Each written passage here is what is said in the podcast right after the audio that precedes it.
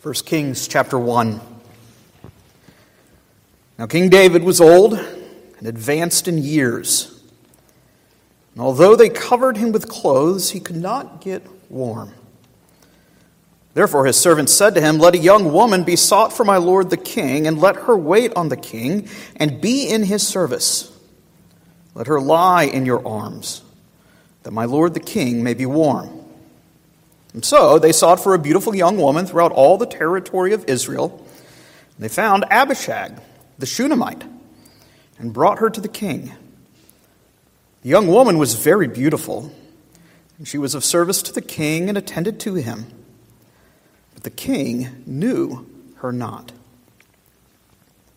Now Adonijah the son of Haggith exalted himself, saying, I will be king. And he prepared for himself chariots and horsemen, and fifty men to run before him. His father had never at any time displeased him by asking, Why have you done thus and so? He was also a very handsome man, and he was born next after Absalom. He conferred with Joab the son of Zeruiah and with Abiathar the priest. They followed Adonijah and helped him. But Zadok the priest, and Benaiah the son of Jehoiada, and Nathan the prophet, and Shimei, and Rei, and David's mighty men were not with Adonijah. Adonijah sacrificed sheep and oxen, and fattened cattle by the serpent's stone, which is beside Enrogel. And he invited all his brothers, the king's sons, and all the royal officials of Judah. But he did not invite Nathan the prophet, or Benaiah, or the mighty men or Solomon, his brother. Then Nathan said to Bathsheba, the mother of Solomon, Have you not heard that Adonijah, the son of Haggith, has now become king, and David, our Lord, does not know it? Now therefore come, let me give you advice, that you may save your own life and the life of your son Solomon. Go in at once to King David and say to him, Did you not, my lord the king, swear to your servant, saying, Solomon, your son, shall reign after me, and he shall sit on my throne. Why then is Adonijah king? Then, while you are still speaking with the king, I also will come in after you and confirm your words. So Bathsheba went to the king in his chamber. Now the king was very old, and Abishag the Shunammite was attending to the king. Bathsheba bowed and paid homage to the king, and the king said, What do you desire? And she said to him, My Lord, you swore to your servant by the Lord your God, saying, Solomon your son shall reign after me, and he shall sit on my throne. And now, behold, Adonijah is king, and although you, my Lord the king, you do not know it. He has sacrificed oxen, fattened cattle, and sheep in abundance, and has invited all the sons of the king, Abiathar the priest, and Joab the commander of the army but Solomon, your servant, he has not invited. And now, my lord the king, the eyes of all Israel are on you to tell them who shall sit on the throne of my lord the king after him. Otherwise, it will come to pass when my lord the king sleeps with his fathers that I and my son Solomon will be counted offenders. While she was still speaking with the king, Nathan the prophet came in. And they told the king, Here is Nathan the prophet. And when he came in before the king, he bowed before the king with his face to the ground. And Nathan said, My lord the king, have you said, Adonijah shall reign after me, and he shall sit on my throne? For he has gone down this day and has sacrificed oxen, fattened cattle, and sheep in abundance, and has invited all the king's sons the commanders of the army and Abiathar the priest. And behold, they are eating and drinking before him and saying, Long live King Adonijah. But me, your servant, Zadok the priest, and Benaiah the son of Jehoiada, and your servant Solomon, he is not invited. Has this thing been brought about, my lord the king? And have you not told your servants who should sit on the throne of my lord the king after him? Then King David answered, Call Bathsheba to me. So she came in to the king's presence and stood before the king. And the king swore, saying, As the Lord lives, who has redeemed my soul out of every adversity, As I swore to you by the Lord, the God of Israel, saying, Solomon your son shall reign after me, and he shall sit on my throne in my place, even so will I do this day. Then Bathsheba bowed with her face to the ground and paid homage to the king and said, May my lord King David live forever. King David said, Call to me Zadok the priest, Nathan the prophet, and Benaiah the son of Jehoiada. So they came before the king, and the king said to them, Take with you the servants of your Lord, and have Solomon my son ride on my own mule, and bring him down to Gihon.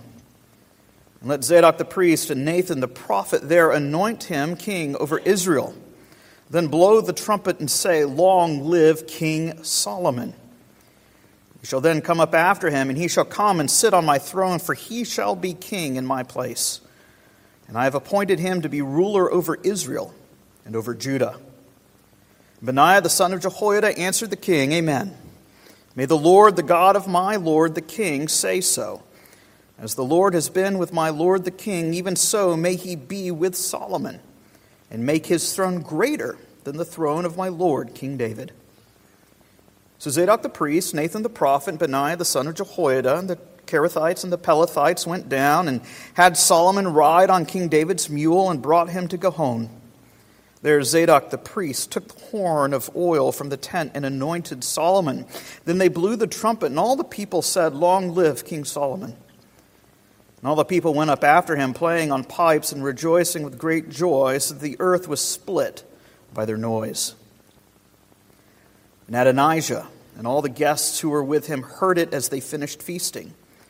When Joab heard the sound of the trumpet, he said, What does this uproar in the city mean? While he was still speaking, behold, Jonathan the son of Abiathar the priest came, and Adonijah said, Come in, for you are a worthy man, and you bring good news.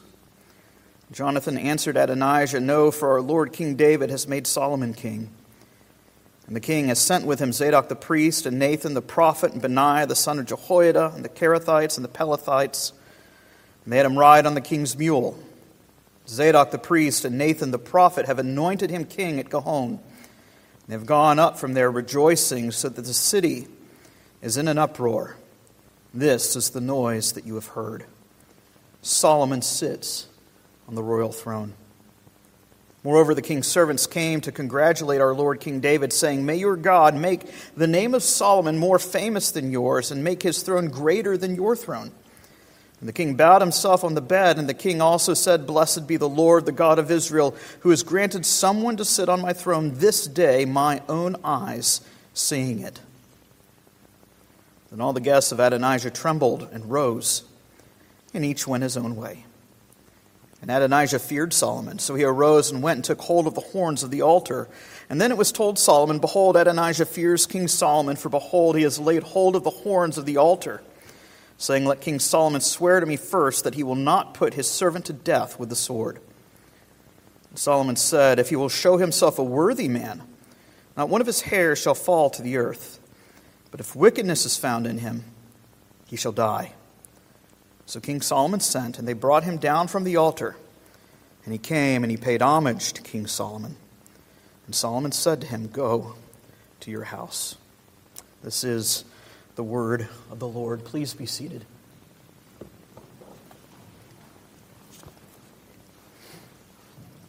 What kind of ruler do we need? I think it's a critical question, and it is, in fact, a question that dominates even the news today. If we were to do a simple survey of the political landscape, I think the results would prove most discouraging. As headlines report of failed leadership of so many figures on so many levels. Before you think that I have a particular individual in mind, let me remind you that this is a problem that transcends political parties. Men and women in office who act like children in ignorance, incompetence, arrogance, and even corruption. And yet, as we come here to the opening chapter of the books of the kings of Israel and Judah, we find that there is, in fact, nothing new under the sun. The story here picks up where the books of Samuel have left off of Israel's archetypal king, the gold standard by which all of his progeny are measured, here we find King David at the end of his reign. And even with King David, we find his tenure has been beset by scandal.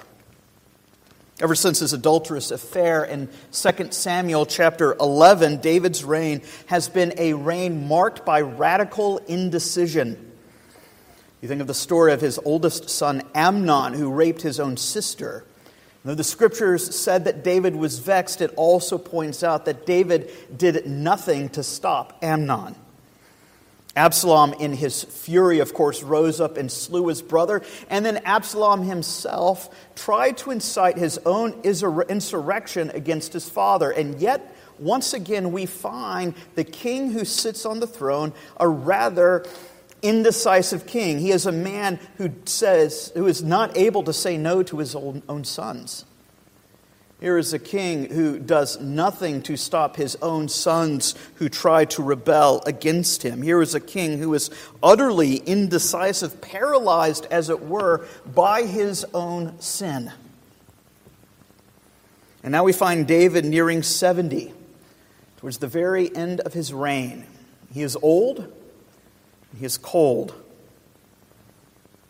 As we were reminded over and over again, the Lord had already told David that you will see your house divided. There will be uh, no peace in your house on account of the sin that you have committed. And certainly, David has seen these things come to pass all the days of his life. A man who was once renowned for his strength and vigor, uh, vigor a man known for uh, the, the, the conquest and the wars that he had won on behalf of the nation of Israel. Here we find a man who is not even able to keep himself warm at night for a man who has had over 20 children from at least eight wives, not to mention uh, the illegitimate offspring of the several concubines he had, we find that now not even the prettiest girl in Israel could get David's blood running. Rather odd way in which the narrative opens, isn't it? It's not typically the way in which I would get warm on a cold night, much less, I think, any of us. And yet, David, he's cold, and what do his attendants do? They do not simply uh, give him uh, another blanket or a warmer sweater or throw yet another log on the fire. They throw a Miss Israel pageant. Very curious way to keep a king warm. And yet, I think what we see going on here is there is a certain play on words in which the author is depicting for us the state and nature of David's reign. You'll notice this in those opening verses that on four different occasions it says regarding David that he did not know. Here is an ignorant king. Here is a king lacking in, in wisdom.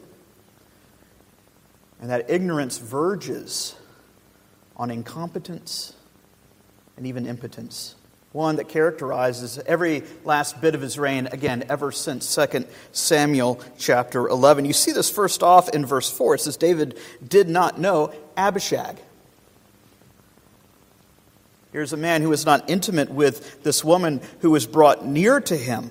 And yet, it says again in verses 11 and 18 that David also did not know that in his old age, one of his own sons has now grasped for the crown. Adonijah. And then in verse seven, uh, 27, David has not made known publicly who the proper successor to the kingdom shall be. I think what we have before us in these first four verses is a picture in miniature of David behind closed doors, what his reign looks like in the midst of the whole nation. Here is an impotent king, a king who is not only ignorant, but indecisive. And serves as a picture of his impotence on the throne. Here, this fourfold David did not know refrain drives home that here is a king who lacks wisdom. And we have to ask ourselves is David's life to end like this? Do we have before us simply another Saul? You need to remember this is only the second monarch in Israel's history. The first one ended in great tragedy, perhaps the greatest tragedy of the entire Old Testament. You read the books of 1st and 2nd Samuel, read the story of Saul, who you were rooting for at the very beginning. By the end, he becomes the great tragic figure of the Old Testament, a man who is utterly apostatized from the Lord. Now here's David, who uh, whose reign has been marked by incompetence, by indecision, and inaction? Do we have simply another Saul on the throne? Will there be peace in the kingdom? Is David's life to end like this? Well, if David's kingship has been marked by ignorance, we find, secondly, that Adonijah's kingship is now one marked by arrogance. Even as David is lying on his deathbed, still breathing, Adonijah moves in for the crown. Verse 5, he exalts himself. He prepares his own horse and chariot. What type of king does this? And yet, as we take a step back and we assess the situation, we should ask who is it that has the legal claim to the throne? You look at the genealogy and the chronology and the, the birth of all of David's sons, and we find that at this point in time, Adonijah is in fact the oldest surviving son.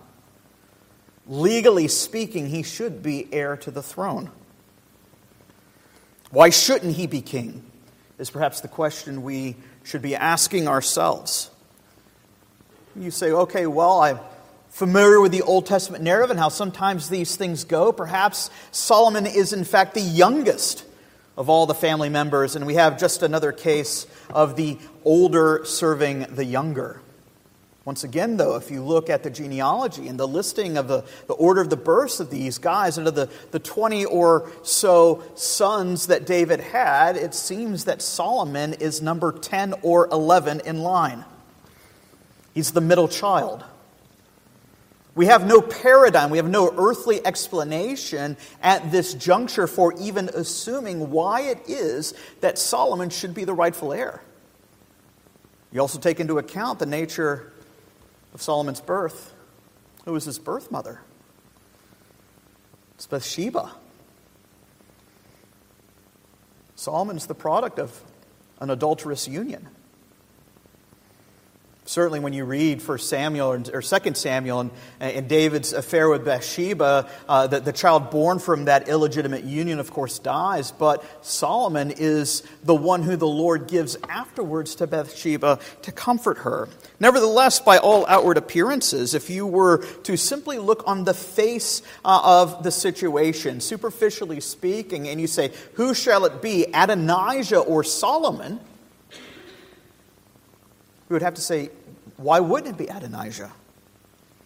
And yet, this chapter, I think, gives us several hints that ought to give us pause as to why Adonijah is not the legitimate successor to the throne.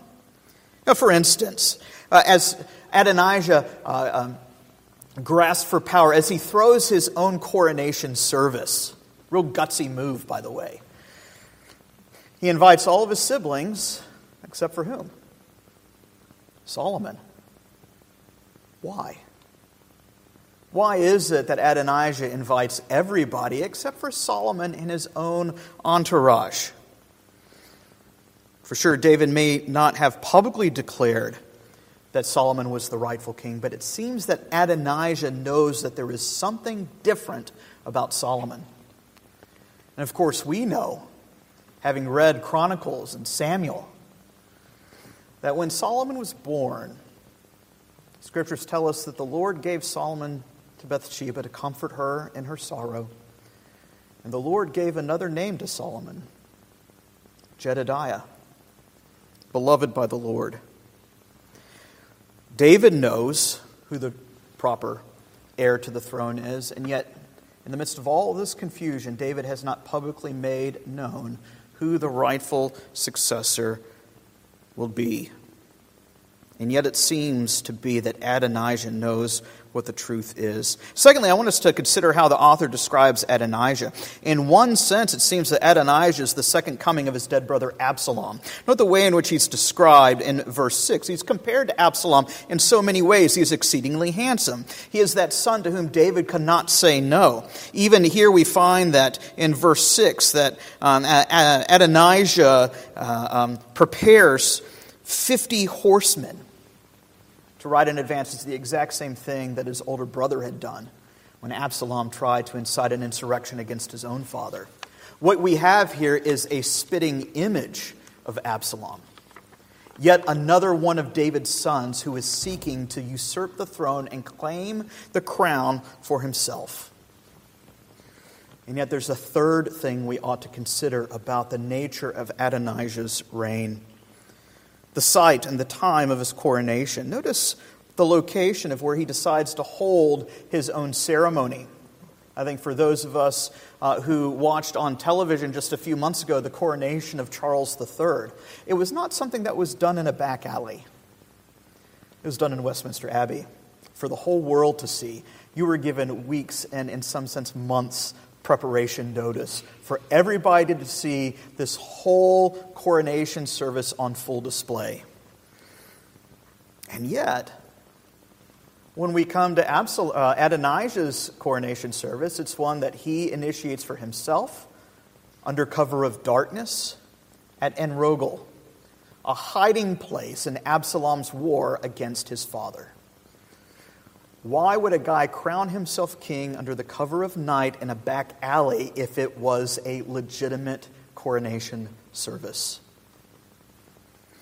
And yet, notice what, ta- what feature is sitting there at the site of Enrogel, the serpent's stone.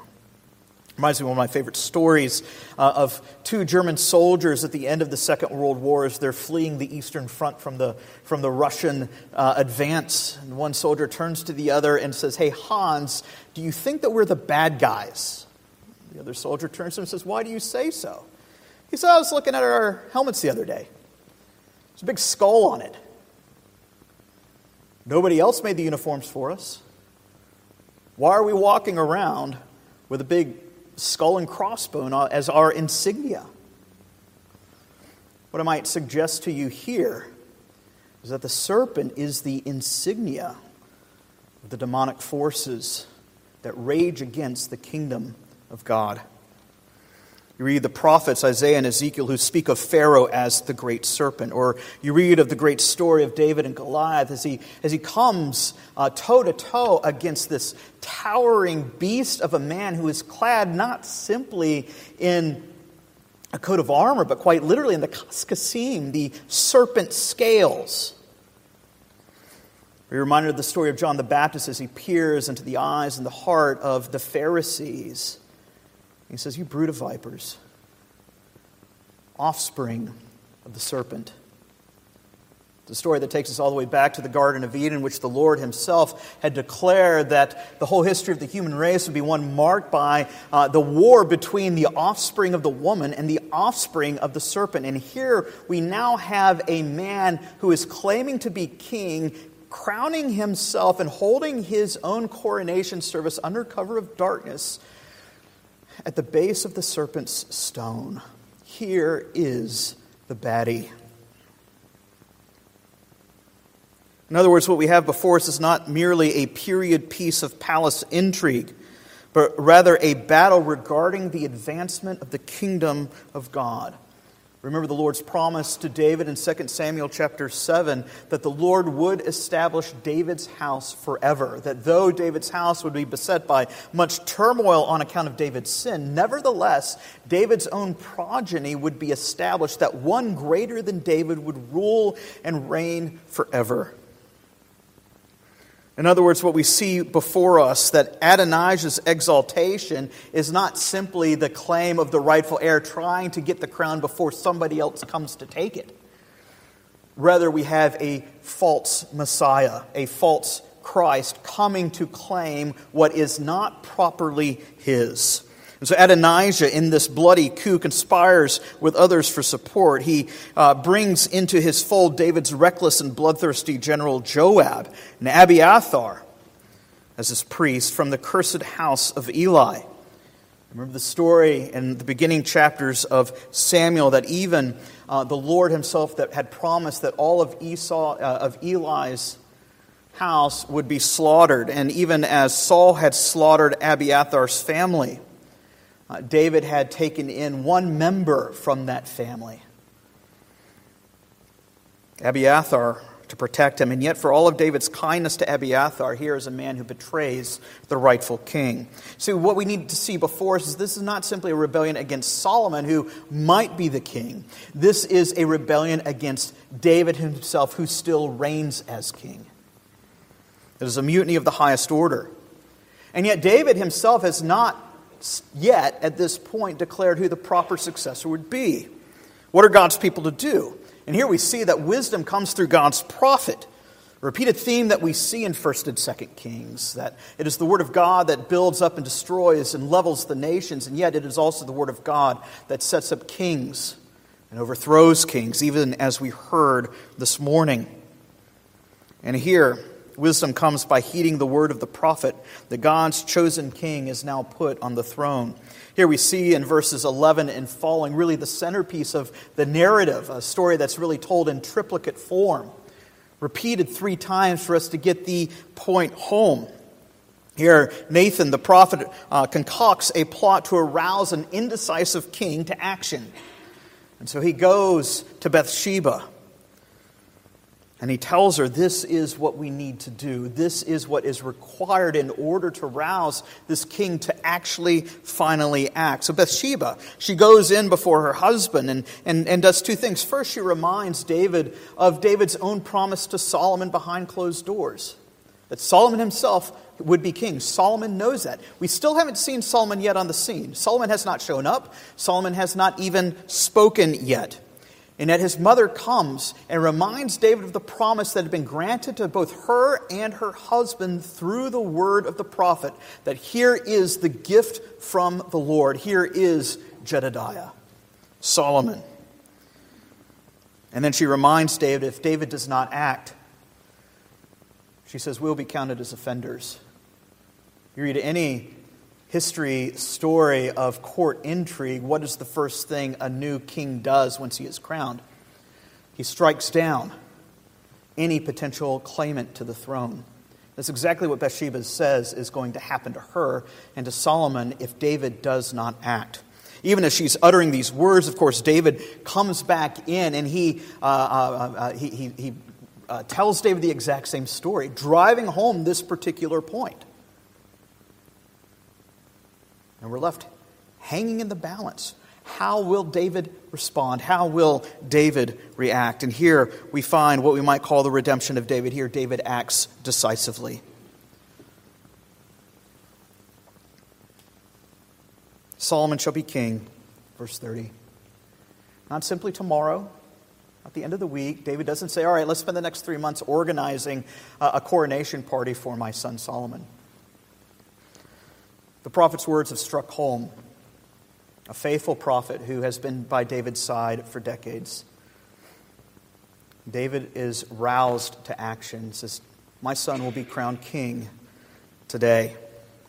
Here, the ignorant king regains his kingly vigor. Here, he heeds the prophet's words and acts in wisdom. Here, the kingdom is established and secured. And in verses 28 and following, Solomon is crowned king. Notice this that Solomon is not self appointed like Adonijah was. Rather, he has been appointed by the king and anointed by both the prophet and the priest. Notice also this, this is not a private affair, unlike Adonijah's coronation. Rather, it is a public celebration where the entire city is invited for a last minute party. And also notice the location of this.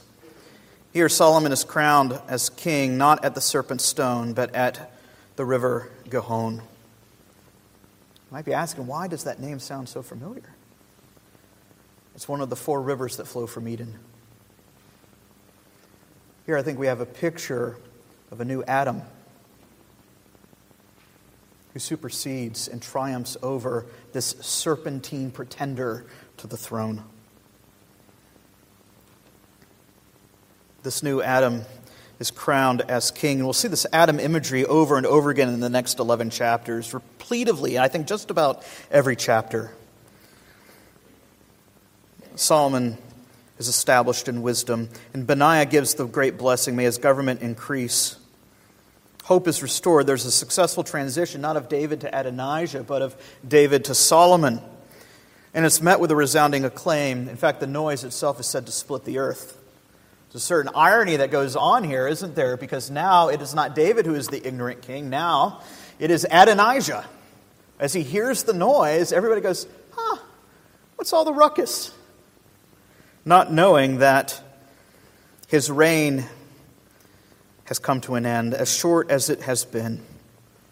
The news of Solomon's enthronement causes his enemies to scatter.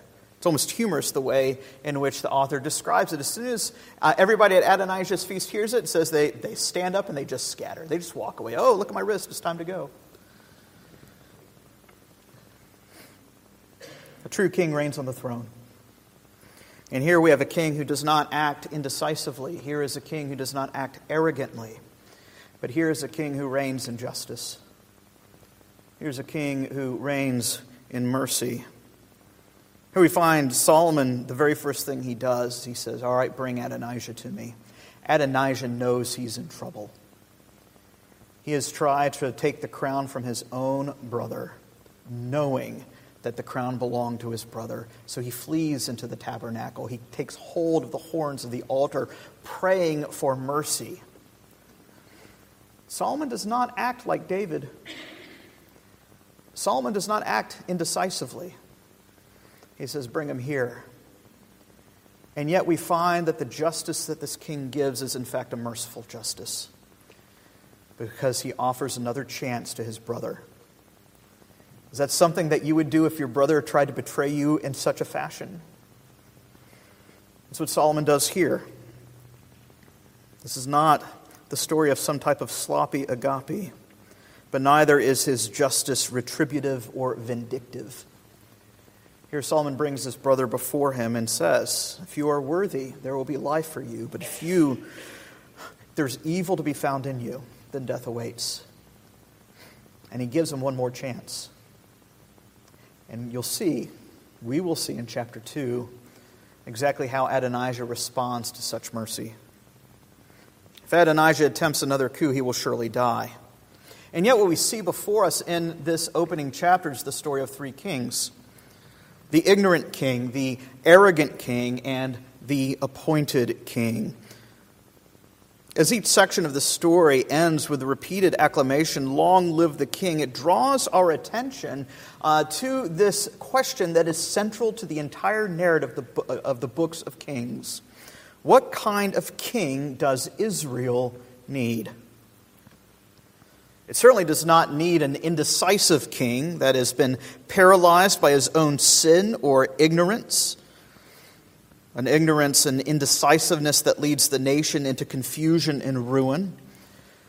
Here's a nation that does not need an arrogant king that seeks fortune and glory for his own personal gain. Rather, what Israel needs is a king who has been chosen and equipped by God to act decisively in wisdom for the peace of an ever expanding kingdom, a kingdom of mercy a kingdom of justice. It invites us to ask that same question why, what kind of king is it that we need? How hopeless our situation is if our hope rests in the rulers of this day and age. And yet we're reminded time and time again from the words of the prophets do not put your trust in chariots and princes. As this narrative before us invites us to turn our gaze heavenward to consider the one who becomes the ultimate recipient of this everlasting throne, David's greater son, the King of kings and the Lord of all lords, who rules in wisdom and might. You see, this book sets the stage for the arrival of the Lord Jesus Christ, a king who rules not in ignorance, but in wisdom, one who is himself the very wisdom of God. As the gospel reminds us that we have been given a king who governs not impotently, but sovereignly, as the nations are being fashioned even now into his very footstool. Of a king who reigns not in arrogance, as if he were to take the throne for personal gain, but as one who was appointed to such an office by the Father from before all worlds, who has come not to be served, but to serve and to give his life as a ransom for many.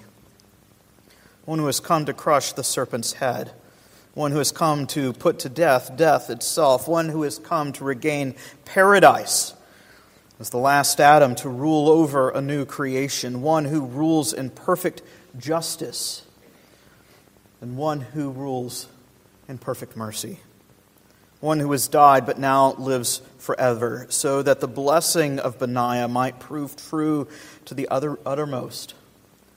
Long live King Jesus. May he reign forever. Let us pray. Our gracious God and Heavenly Father, as we consider your word, we pray that this um, historical account would work faith in our hearts, that we would set our hope not on, on the political leaders of this day and age, but we would set our sights to the one who has been kin- given to us as king in a special way over the church, who rules over us and defends us, and will vanquish all of our foes on the day of his grand conquest and return. We ask these things in Christ's name. Amen.